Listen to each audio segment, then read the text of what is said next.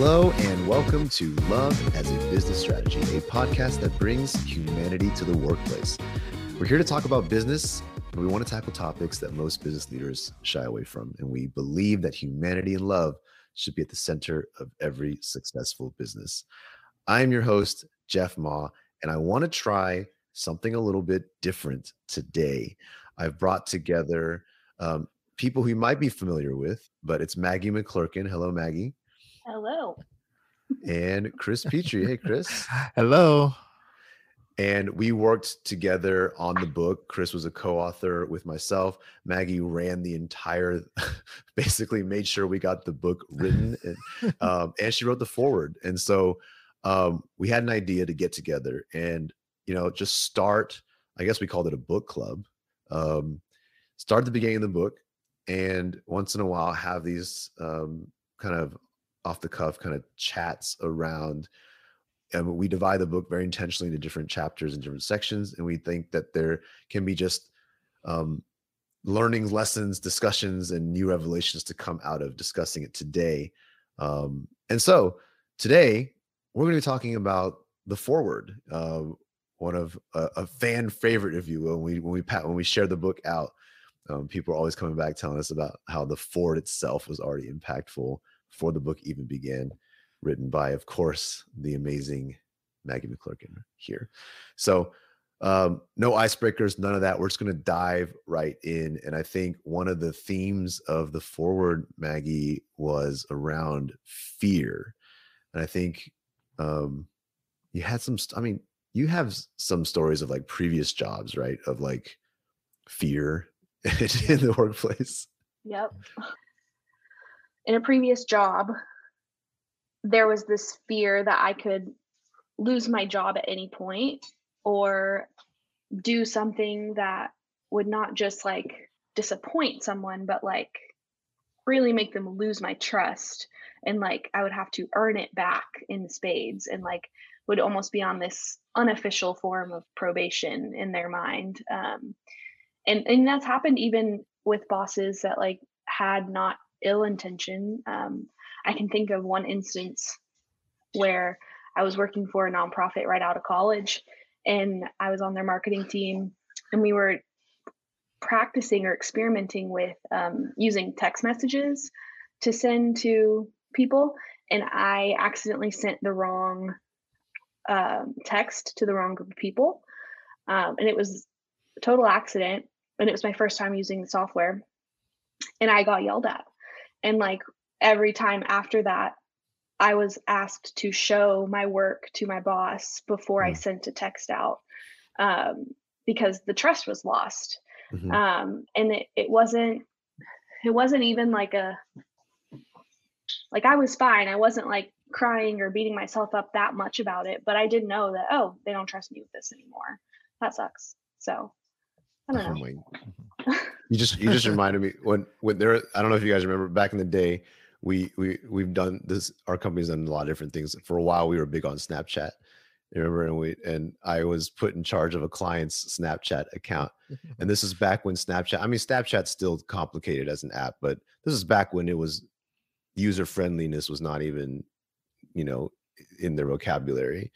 And so, I was put in charge of this account, and and. Um, I'd have to log into it and post things like live. You know, Snapchat was like very, very live at the time. It's like mm-hmm. everything had to be recorded in the moment, hit go, and it's ten second increments. That's what Snapchat was. And I remember I was um, by a pool in my neighborhood with my kids on a weekend. And my kids were being real cute. So I took my phone out and I snapped a bunch of things and I posted it. And I got a message that was like, you're posting on, you're posting on the client's account. Oh no. I, I absolutely freaked out. And and it reminded me of that because literally um, when I got kind of the, the message that things were wrong, it was really like, I think back to it also kind of like as a good reminder of what you just shared, Maggie, was like, there was no part of it that was like, what's wrong with you? Why did this happen? Like this, it was literally like, we have a crisis. We have a problem to fix. Like nobody put any blame on me. Nobody kind of like hung me out to dry and try to like, you know, like put the problem got solved we talked about it later, but really just as like, how do we avoid this next time? And nobody made me feel bad about it. And nobody like added anything new to like make sure I never did it again, like, like beyond just like making sure I, I figure something out, right? And so your story just reminded me of that, because this is a huge, um, it's one, something I actually took for granted in the moment. But when I think back to it, I was like, you know, that was a big deal. There's a lot of money is on the line as well. A lot of, it wasn't just the client that could have an issue with it. And, and so anyways, thought I'd share that random bit.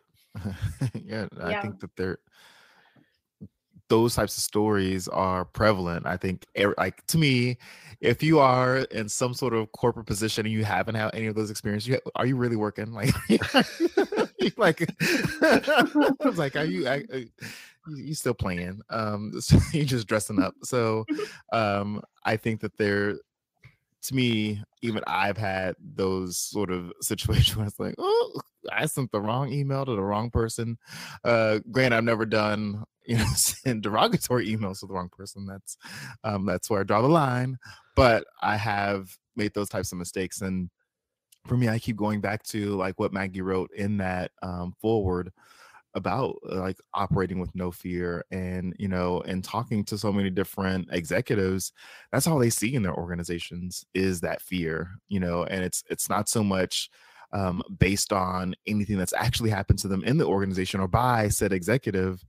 It's just, you know, um, you know, groomed and conditioned and, and reinforced in subtle and nuanced ways, to the point where, you know, people are, are challenged and struggling with just being honest and open with their, you know, chief executives, you know, um, and with their senior leaders, because they don't see them as human first. They see them as titles. Right. And, and I think that that's, that's always been the odd thing about working in this corporate space, is that, you know, I don't know if I was just naive, but I'm like, everybody's a human, right? We all put on our pants together. And that's maybe because my mom was like, everybody put on my put on their pants one leg at a time, just like me. And so that's the way I have, just that's the mentality. So, you know, when I meet people, I just think of them as human, not as the titles first. Um, but that's not that's not always the case. And if you If you all of a sudden throw me into a sales conversation, I do change that mindset. And I'm like, they're a customer. They might have something and I might be unselling, right? Um, but I think that fear, um, and it's oftentimes around titles, but it, it, it seeps into other things. It changes sort of the complexion of a lot of conversations. Um, and oftentimes it's invisible. Yeah. I think... Um... when it comes to fear, it feels like as humans, fear will never go away per se. But I think mm-hmm. it's the type of fear that we we talk about and how we get through it per se, because like I still get afraid all the time of screwing up, right. looking bad, you know, I'm afraid of letting people down, things like that. But I think there's a much more, I think Maggie, you put it against Maslow's hierarchy of like, of like, of needs. I, I think, Maggie, you say it better than I do. What is yeah, I mean, there's like, and it, you were talking, Jeff, about like, there's still always going to be fear there. And, and to me, like, yes, but also like, and I gave the example of my current job now with you guys, that um, whenever in a previous job, if I were to get a phone call or an email from my boss, it was an immediate, like, real fear that like, oh, I'm going to be fired right now. Like, this is what this call is for, or I'm going to be in trouble. He's, there would be times he'd call me just to see where I was, like, just to make sure I was working. Um, wow. And so there was just like constant fear of like, I need to prove my worth to this person all the time. Um, but now, like, if Mo says he needs to chat, there is like a little fear, but not because I'm afraid I'm going to lose my job, but because I'm probably going to have to have a tough conversation with him that I just don't want to have. This. I just don't want to, but um, it's not, it's never like, oh, well, this is the end for me. Like pack, pack up my desk and go. And so how I compared it to the Maslow's hierarchy of needs was like, I feel secure and safe in the fact that like nothing I unintentionally do will probably end my job here at Softway. There are definitely things I could do on purpose, and there are definitely things that I could do consciously. Um, but as far as like accidents or conflicts or mistakes or learnings or anything like that, I I really do have that security that I'm. It might be tough, like getting through the the thing and having those conversations and learning from whatever I messed up on, but. I, I never, I never, at this point, it's taken me some time to deconstruct from previous bosses, but um, I never think my job is at stake if I make one mistake, ever. And so I think that there's a less severe version of fear. And I think Chris said it best of like, it maybe even is just more a desire to people please instead of a fear. Mm, yeah. No, and I think that that's, That's critical. And when you when you get into that desire to to please or to make others successful or to help others, right? Like you put more pressure on yourself. So what you're you're thinking about is performing against that pressure and not sort of failing in that performance. Um, but like when I think about fear, to me, sometimes it's irrational. It's like, someone has never fired me for this before. I've never seen anybody get fired for this, but I'm still afraid. Like it could happen to me. I could be the first, right? And we create these scenarios, these like long drawn out sort of situations where it's like a lot would have to be true to come to that conclusion, right? And a lot of things would have to happen serendipitously in order for that outcome to be real. Um, And I've had, uh, I've had a friend who used to come up with these crazy scenarios before a meeting or one-on-one with the, with our mutual um, boss. I'll be like, okay, wait, I'm just, I want to, I'm going to retell what I just heard and see if it makes sense. So you're saying that because you didn't answer your phone at this time when we all know that you drop your child off, you think that the one-on-one that was set is going to be the the the firing of you when we have eight deliverables that are due on billable pro- like wait like like so I want to make sure that I'm getting your concern right, and you know it's just it's it's real for people. Mm-hmm. And you know I think the in talking to a C E O even just this week, that that type of fear is what keeps them up at night, because on the other side of that fear is the fear of being misperceived as an as a leader, I think, right? The the the misinterpretation of a conversation or the oversight of a conversation. I didn't know you needed to hear from me in that moment, um, and because of that, you walked away with this impending doom situation and scenario that you think is going to end in ultimately your demise and the end of your livelihood, career, whatever, and that's not at all in my head. And had I known that that was what you're going to walk away with, I am now in fear that every time I leave the room or leave a conversation or leave an interaction, someone's walking away with that. And so you overcorrect and over-engineer. And for me now where I am, like I have to make sure that my words are not leaving an impression that I don't intend to leave, you know, mm-hmm. and, you know, making sure that, you know, conversations that I have are we're not going to create that type of fear. And mm-hmm. so when one side walks in fear, it automatically makes the other side also operate in that fear too. So it's not like this, mm-hmm. you know, um, one-sided um, coin, right? Every, it creates a reaction.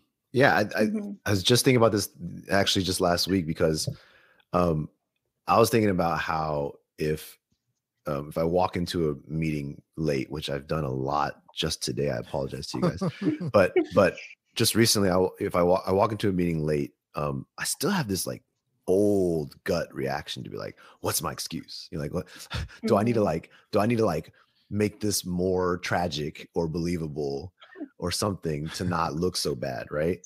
And I think when I, when I'm doing that in a space that's like there's leadership or, you know, perceived kind of fear, you know, I think it's a nat- it's on this natural reaction we have to like make sure we're covered.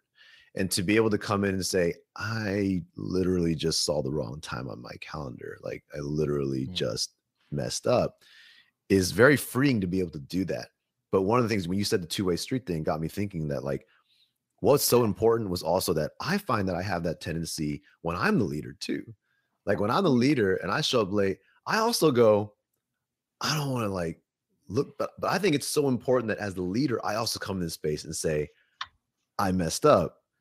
Like I totally just missed this, or I did something really boneheaded or whatever. And I'm sorry, because that gives the permission. I, I think people don't realize enough that fear kind of exists in all these places that we demand perfection and we demand performance amongst from everyone. And we don't allow people to be real and human. And yeah, if, if I keep doing it, someone needs to talk to me, but I'm, I'm, I, I think, I think that's where I really caught myself earlier this week. I think Maggie, you were there because I keep, I'm sorry, Maggie, I keep showing up late to your meetings this week. But, but, but literally it's just like, I had one with Maggie this week. I was just like, I just thought this meeting was at a different time. And I'm sorry. And like, I know that wasn't a big deal, Maggie, you didn't, you know, we didn't make a big deal out of it, but I'm thinking about it now because it's like, It, in little ways like that, I think it, it could create or remove fear depending on how we handle those things. Yeah. So, and I think but, that, oh, sorry, go ahead, Chris. I was actually going to ask you a question, Maggie, because I'm, I'm oh, like go going it. back to your situation with that boss who like would uh, check on you in ways that were like very concerning to hear. Mm-hmm. Um, if he would have actually opened up to you and said, Maggie, I'm afraid that you're going to leave me, which is why I check on you all the time, or why I'm afraid yeah. to, or why I'm not being, you know, sort of forward with you in certain ways. Would that have changed your reaction, or would that have sort of made you feel weird or awkward? all, all the above. Right. Um, well, to be fair, I don't think that was the motivation behind this boss. I'm not saying that it was. I'm, I'm, I'm, not, I'm, I'm giving him too much credit. I'm, I got that too. But uh, if that was a reason, if, if if he were to be vulnerable in that way with you after all of that type of sort of environment building, how would you have it, responded? I think it would have de- depended, I guess, on like mm-hmm. how, what what he said, because if it was like, I never leave me, like you can't ever yeah. leave here, like yeah. that of course would make me uncomfortable, because yeah. business is business. No one stays somewhere forever except Ever. very right. few people. Um and then it and also it was like I was very young. I think I was twenty-three or four at the time, so it was like I'm obviously not staying here forever. But um I don't know, if he had If he had been vulnerable about literally anything about his life in general, yeah, I feel like I would have at least had a basis of some sort of relationship to be like, okay, I know that he at least likes me as a human. And so mm-hmm. therefore we can move forward in building a like professional relationship um, that, I don't know, I, it's hard to imagine him ever doing that. That's why I'm struggling to answer this question. Um, it's a long time ago. Maybe he's changed.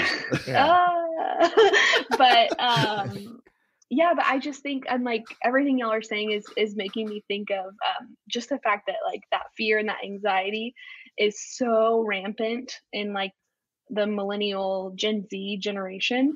Um, and it's a really popular topic on social media right now mm-hmm. to like talk about corporate anxiety. And um, have you guys ever heard the term um, green dot watchers? No, I haven't.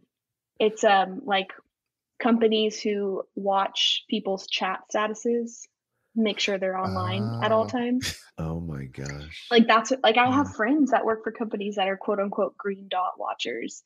Um, and they like get nervous if they take too long to go to the bathroom, or like if oh, they I saw, like things I saw, like that. I saw a tick. I was wondering what this, I saw a TikTok of a guy who built a machine that would just move his mouse every yes. five, every minute yeah. just to make yes. sure while he was working. Uh huh. Yeah, sense. So that your screen doesn't fall asleep and then you're not active on on the That's Microsoft crazy. Teams or Google Chat or Slack or whatever you use. But um, it's it's so prevalent, and like. I, I'm just, again, just I'm thankful, because if I worked for an organization like that, what I would be doing would be looking for a way out as soon as possible. Yeah. And I don't think, I think people, I think leaders who implement those kinds of policies or like create that kind of culture, um, think that it has to, it directly ties to performance. And like, if you're working eight full hours or you appear to be working eight full hours, you get more done. But personally, I love taking my long lunch and gym break in the middle of the day. Like yeah. that is what's best for me and my productivity. Yeah. Like yeah. if right. I don't have that like little break in the middle of the day to like move my body and not think about work, like forget it for the rest of the day, because I don't, I, I'm not, I'll be there, but I'm not thinking. I'm just thinking about all the things I want to do, or, you know, when I'm going to yeah. be able to work out after work, or when I'm, you know, going to be able to cook and all these things. And, and so I, I am so thankful that I'm not even fearful if I'm like not online for over an hour on my lunch break, because I'm, I'm going to be back and people trust that I'll still get my yeah. stuff done. and, right. You know, no one will be waiting on me. So I don't know. But I, I'm like sitting here and I'm thinking, like, can you imagine? Like, I'm just, I'm going to a place where someone taps me on the shoulder with having a four-year degree, student loans, and says, hey, Chris, your job is to see when people go, you know, red or, or inactive. And you let me know as soon as that happens. And you're, you're basically watching the screen to see who's red. Yeah. And then it's your job to go and run that up the flagpole and make sure that everybody knows there's some employee somewhere, regardless of what's going on, who's red. And that's like your, your job, right? Like, yeah, I just I I hear that and I think of all of the wasted time, money, um, systems, technology, tools that we could be solving much bigger problems inside of an organization. And that's that's literally what is on the t- top leader's mind, is like, is my team actually working? Not if they're productive, not mm-hmm. if we're meeting our goals, not if like, but like, am I paying, like, are they literally earning every single penny that we pay them by being mm-hmm. available to us, even if the work they're doing is, is not necessarily earning value or, you know, bringing us or our customers, you know, additional worth, uh, customer yeah. revenue. Like I, I'm sitting and I'm like, that would be, I, I don't know what I would do if someone tapped me on the shoulder and said, that's your new assignment. I mean, so this is actually, I, this, this just brought up a, another, sorry, I'm going back to TikTok again, but maybe I, this points out a problem I have. Okay. I was on TikTok just, just yesterday maybe. And there were, there was this video of a guy who posted his story, and he didn't specify details of the company or anything, but he posted a story saying that um, someone was leaving this company that he worked for, and he was kind of, um, passing down his job, that he, his main task he did that would take him one or two days every week to do, this report type thing. And this dude inherited inher- inherited that that task from the guy, and he said within the first day or two um that they audit that this guy just wrote a script that automated that down and basically optimized it down to like a five minute script. And so he took that and he would run it every Monday, and then take the day off basically, and then send the report by the end of the week. And everyone's like, oh, great job. And he did this for years and years. And he said, even one time when he was out for um, vacation or whatever, and someone else had to do it, he he made, he taught them the manual way to do it. And the people were like, how do you do this in a day? How do you do this in two days? And so like, everyone's like thinking he's like this good, like this amazing, like, and, And that's not, that's not the part of the story. I mean, that story is hilarious, but also, you know, in the same vein that we're talking about, about like, imagine what this guy could do if he applied that ingenuity to the rest of the business. Like, I mean, he just streamlined yeah. a process down to like a, a percent of what it was. Um, but what blew my mind was, as I do with all TikToks that interest me, I started scrolling through comments. Mm-hmm. And so I'm just scrolling through comments. And, and when we say bring humanity back to the workplace, those comments are what I'm talking about, because while I'm sitting there going, man, this, this business could do so much better to like get some talent like this in a place where they care and like want to contribute. Um, but the comments were all like, just like congratulating this guy and telling this guy how he's a hero and like, like should have milked it for more, and all like, giving all the finding more. And, and so, When we when people come and ask us, like, what do you mean, like, bring humanity back to the workplace? You're saying humanity's not in the workplace? I'm like, yeah, it's not, because look at the, the trend of like work just being a four-letter word to people, like work being negative inherently. You don't have to say anything else about it. You don't have to give any context. Just be like, oh, I got work. People's like, oh, I'm sorry. I'm like, I'm like, like literally, because I work at night sometimes because we we get stuff done, and I truly don't mind it at all because it's my choice to do so. And I plan around my life and my schedule when my kids go to bed. But when I tell my friends, oh, I can't tonight, I got some work, they're like, oh man, that sucks. Your company sucks, man. I don't like, I can't believe they make you do that. I'm like, no, nobody made me do this. Like I, I could have scheduled this other ways, but this works best because I got to work with some people in India and I, I don't want to let them down. And they're like, they just don't get, like they cannot fathom that that's the case. They're like, you're, you, they're like, your boss sucks. I'm like, I'm my boss most of the time. Like, like, and, and so when we say bring humanity back workplace, I just can't get over the fear of like just corporate that still sits in our environments after all this is coming forward, you know? Yeah. That also reminds me of like the trend that happened recently um, where a lot of women like came out speaking about how um, they got negative responses from their bosses when they had to let them know that they had had a miscarriage. And so they would like some time off from work. Um, and just like the, just the backlash that all of that got, or like, there was one woman, there was this like picture that she posted of like, she was literally in labor in the hospital. She had her laptop out because she was trying to send an email to her boss to be like, hey, so sorry, I'm I'm not going to be at work, like blah, blah, blah, blah, blah. And the response was something along the lines of like, um, I wonder why like this wasn't more scheduled or planned, or like some, it, I'm butchering it word for word, but like that was the gist of it. And it's just crazy, like the amount of people that relate to that and and think the same thing, because I'm thinking like those things have happened in our organization. And those women were given the freedom to do what they need to do, no questions asked, really, until they came back and they were ready to share and they were ready to talk about it. Really, if if something like that happened to me, I know all I would need to do is send one text to someone, doesn't even matter who, be like, hey, I'm taking a week personal time, something came up. And they'd be like, okay, see you when you get back, we'll we'll take care of it.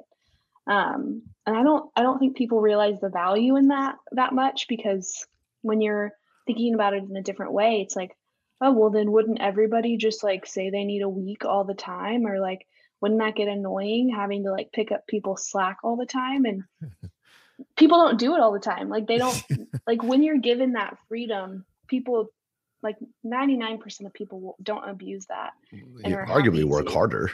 Yeah, yeah. Exactly. And so, yeah. You bring up a good point in that, because that's typically the pushback that we get, is people who are worried about the edge case of some bad actor taking advantage of everything all at once. And it's like, if you hire a team of only bad actors, I have to now wonder and question who's doing the hiring and if they are a bad actor, because you are likely hiring people that are just like you, right? Mm-hmm. But more often than not, I promise you that people are not there to take advantage. People are not showing up trying to do their worst work possible. People are there to really bring forward, you know, their best and, and do their best and, and sort of offer their best. But so many people push back on these sort of like new age ideas because they, they think only of the bad actors who are going to somehow take advantage of the entire system and bring it all down. And then it's going to be complete and utter chaos. And so these policies that we've been operating under for so long, you know, they served us so well that we can't change it. And if we change it, you know, you, you know, our cities are going to burn down and wolves are going to roam the streets, and, you know, our, our women and children will be pillaged. And like all of these like situations arise just from the idea of like actually trusting someone. Like, you know what, you know, what's really cool is actually when, when this happens, like we, we gener like we genuinely, for the most part, everyone I can think of in this organization, and I'm sorry if we, we our organization is not perfect. just just to be yeah. clear, I, I keep I yeah. I catch myself, but I, I just want to share that like like I've seen so many times when people genuinely, and we know this because relationships, and we can tell that like we really just like really wanted to be here, and if we just cannot for personal reasons, for whatever's going on, and like the first thing that happens when we say we need that we need that help, we need that space, is like everyone like. Like Maggie says, no questions asked. We come and we try to solve, we just get, we just rally around and we keep the business going, keep the work going. I've seen so many times that actually leads to a lot of the, like the T-shapedness of our team comes from the swarming around a hole that needs to be filled because someone needed, someone had something happen. Um, like Chris, when you had a situation with your father in the hospital, um, you were a very critical player in a lot of different things. And like, it wasn't a situation I was like, oh, Chris, but we still need you. We still like, and like, we, we, we, we did what we could. Not everything was perfect, but we also had a lot of opportunities to learn in that space and figure things out for ourselves. It's like this weird extra bonus of stepping in uncomfortable places that you wouldn't otherwise, because we really not, we didn't want to let you down. We wanted to do the job as good as you would have, that you can come back to something that was done right. And so we tried our best to, to learn that space as well. I thought that was a really interesting side effect of, of that culture. And I remember like in that time period where, you know, uh, really critical care issue came up, and I had no predictability. Like I didn't like, I couldn't schedule anything with the doctors. The, you know, if, if anybody has ever, ever had to take care of a sick parent, you know that you have absolutely no control over the scheduling. Right. And, you know, knowing that, one, I, at no point in the back of my head was thinking like, oh my gosh, I'm going to lose my job because I, I, I have to head out. Um, but also there was also never that guilt coming back to you, because even if that is not present, sometimes there is a guilt that gets uh, sort of set back your way, like all these mm-hmm. guilt trips, like, well, since you're going to be out all next week, maybe you should do some of this today, and maybe you should own up to this, and maybe you should take on, right? Like that never was a part of it either. And, you know, when you have an organization where that fear is absent, it allows for, one, people to be extremely loyal. Two, it opens up so much more opportunity for others to learn and try new things, as, as you just mentioned, Jeff. Um, and and personally, it allowed me to just focus on what needed to get my attention at the time, which was my dad getting his health restored. Um, but, you know, I think that that's so hard. But at the same time, people were also reaching out and saying, hey, how are you? What can I do for you? Right. Like, so you have, it wasn't just this like, let Chris go off and do his thing, but people were still genuinely cared too. So it was, yeah, our, it our was meetings would nice. be like, our meetings would be like, anyone know an update on Chris's dad? Anybody got update on Chris's dad? Like that's how our meetings would all start. and and when it, and when it's celebratory, like when it's a, a time off or personal time or mental health or whatever, it's like a celebration. It's like, we're like, yeah. You're off for the rest of the week. All right, go get it. Like enjoy it. Like, like don't yeah. talk, don't yeah. call us. Don't text us. We don't want to hear from you. Like yeah. have a good one. Yeah. And I also just like a small extra piece to that, which I, I'm appreciative of is, and I'll like kind of preface this with like a personal anecdote, but like mm-hmm. this, about this time last year, um, a family member of mine passed away, and it wasn't a family member who I was really very close with, but it was a family member who my father was uh, legally responsible for uh, based on just her past of mental health issues and, and all that. And so it ended up being just kind of this big mess for my parents, and they were super stressed and just stretched really thin. And so I texted Mo and I said, hey, I need to take the week off and help my parents. He said, great. Um, please just do what you do. We'll see you when you get back. And I remember being asked literally constantly that week by family that was in town or, um, my oh my parents even, like, don't you need to be at work? Like, shouldn't you be working? I'm like, no, I, I asked to take this time to help my family, not because, and, and because I think there's this like, and Jeff, something you said earlier, like to catastrophize your situation. Like, I didn't need to be like, oh, my dad was in a car accident and I need to go help. Like, I, I can be honest and, and be like, you know, this this family member who I'm not very close with passed away, and it's causing drama and stress for my immediate family, so therefore I want to support them. They need my help right now. Mm-hmm. And it, I was so thankful for that. But the pe- the extra piece that I was really thinking about, Chris, when you were talking was mm-hmm. I came back from that week not worried that like there's this there's always this kind of underlying sense of competition, right? Like in business, I don't feel that at Softway, but I felt that mm-hmm. before. And there was that, there was that sense of like, no one took anything from me. No one used that opportunity to get ahead or step over me or forget about me. Like, I remember specifically that week that I was out happened to be a week where a lot of company things changed. Um, oh, yeah. And I came, I, yeah. And I came back, I came back from that week off, immediately had a meeting with Mo to fill me in on everything that I had missed. And, and it, and to tell me that they had already discussed my place in this change and that they had already thought about me, even though I wasn't there. And I think that that was what really meant a lot to me, was that I didn't have to be there to fight for my own spot and my own worth in the company, but I was thought about in a positive light, even when I needed to be away from work. So I hadn't yeah. heard that part yet of that story. That's awesome. Yeah. yeah. Sweet. Uh, I, know, I, I, I keep going back to like listening to you, Maggie, and listening to Jeff, and like, like, so where does it come from? Where does it come? Like, where, what, yeah. like, what is the origin of it? And like, all I can think about is somebody told me a long time ago that a lot of business strategy is inherited from the military. And specifically wartime, you know, militaristic strategy. Um, and, you know, we think about dominating and penetrating and like, you know, going out to battle, right? Like all that wartime mindset was institutionalized inside of business. Um, and the unfortunate thing when you have that mindset, and I read this book called The Wisdom of Psychopaths, but you know, in that book, it's it's a great, like it's it's out there, but I it, it appeased it appealed to me and appeased, you know, that curiosity.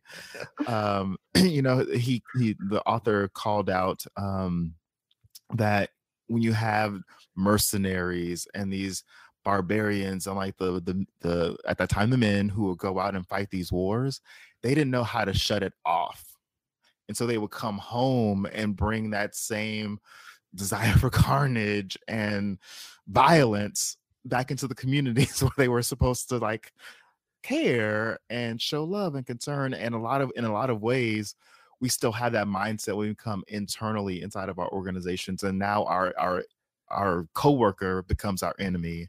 Our leader becomes the thing that we have to fight against and war with the, and whatnot, because in many organizations, you are cushioned away from the competitors in a way that you don't have to think about in every single role who you're competing with and how you're going to win against them. Instead, you're now thinking about the people that you work with as your immediate threat and the people who might take an opportunity away, who might take your next raise or next recognition away. Um, and so that mindset, you don't know how to switch between competitive mode and then internal growth and support and sort of care mode. And mm-hmm. so when you are intentional in those mindsets is what I'm thinking, like you can easily turn your coworker into your competitor and therefore still operate in wartime when you should be in community building time, right? Yeah. And, and I think as a takeaway for all this, because this is ultimately a podcast, I forgot we're recording. Um, yeah. I guess as a, as a takeaway for all this, um, I would say that we talk about trust a lot. I mean, trust is basically not the silver bullet, but it is the beginning of the answer for many, many, many, many things. But I think people don't always, the simplest way I can put it for, for me, why and how any of this is possible. Again, It, it's more so in some pockets, not perfect everywhere. But for me, all the stories we just shared, the common theme is not just trust, but there's trust of intent, right? So it's like trust is one thing. And I do trust, we have trust in the spades in all sorts of ways. But what, what we're describing when people can say, hey, I need a week off um, and no questions asked. What we're describing when we say, sure, no problem, we got you covered, is we trust each other's intent to the point that you know, it, it's not, you don't have to become best friends. You don't have to become, you know, family as people would quote it. No, it's just, I trust that you, you care about what we're doing here. You care about me, you care about the outcomes here, and you wouldn't do anything to jeopardize that. Um, and that you're using your best judgment, like those types of, and that just comes from relationships. That comes from that type of trust, that level of trust. And, you know, to me, that's a takeaway. Um, if there's any, is that you got to build your relationships. You got to build that type of trust with people. And that only comes through knowing people at a deeper level, more so than their work output, more so than their work habits and the predictive things that they can do, but also build a little bit of vulnerability between each other. And once you get to know each other, then you, you'll start being able to say, you know what, you know, like, I know that that's, that's sucky and that other people might take advantage of the situation, but I know you're not taking advantage of the situation. You are, you have, your heart is in the right place. Mm-hmm. Yeah. That's how I, well yeah. said. Yep. Well, this was more than uh, we bargained for. So thank you for staying through the whole episode to Maggie and Chris, and also the audience if you're still with us. Um, let us know if you like this type of episode. Um, sometimes we start talking and we just, we have a lot to say all the time. It's like, why not record it? If you enjoyed it, let us know. Give us that feedback. If you didn't, also let us know. We can take it, but we love your feedback. Uh, thank you so much for listeners. New episodes every week. Check out our book, Love as a Business Strategy. Maggie wrote that forward about fear. So it's in there. Go give it another read. And um, as always, subscribe, rate, and tell a friend. And we'll see you guys next week. Thank you all.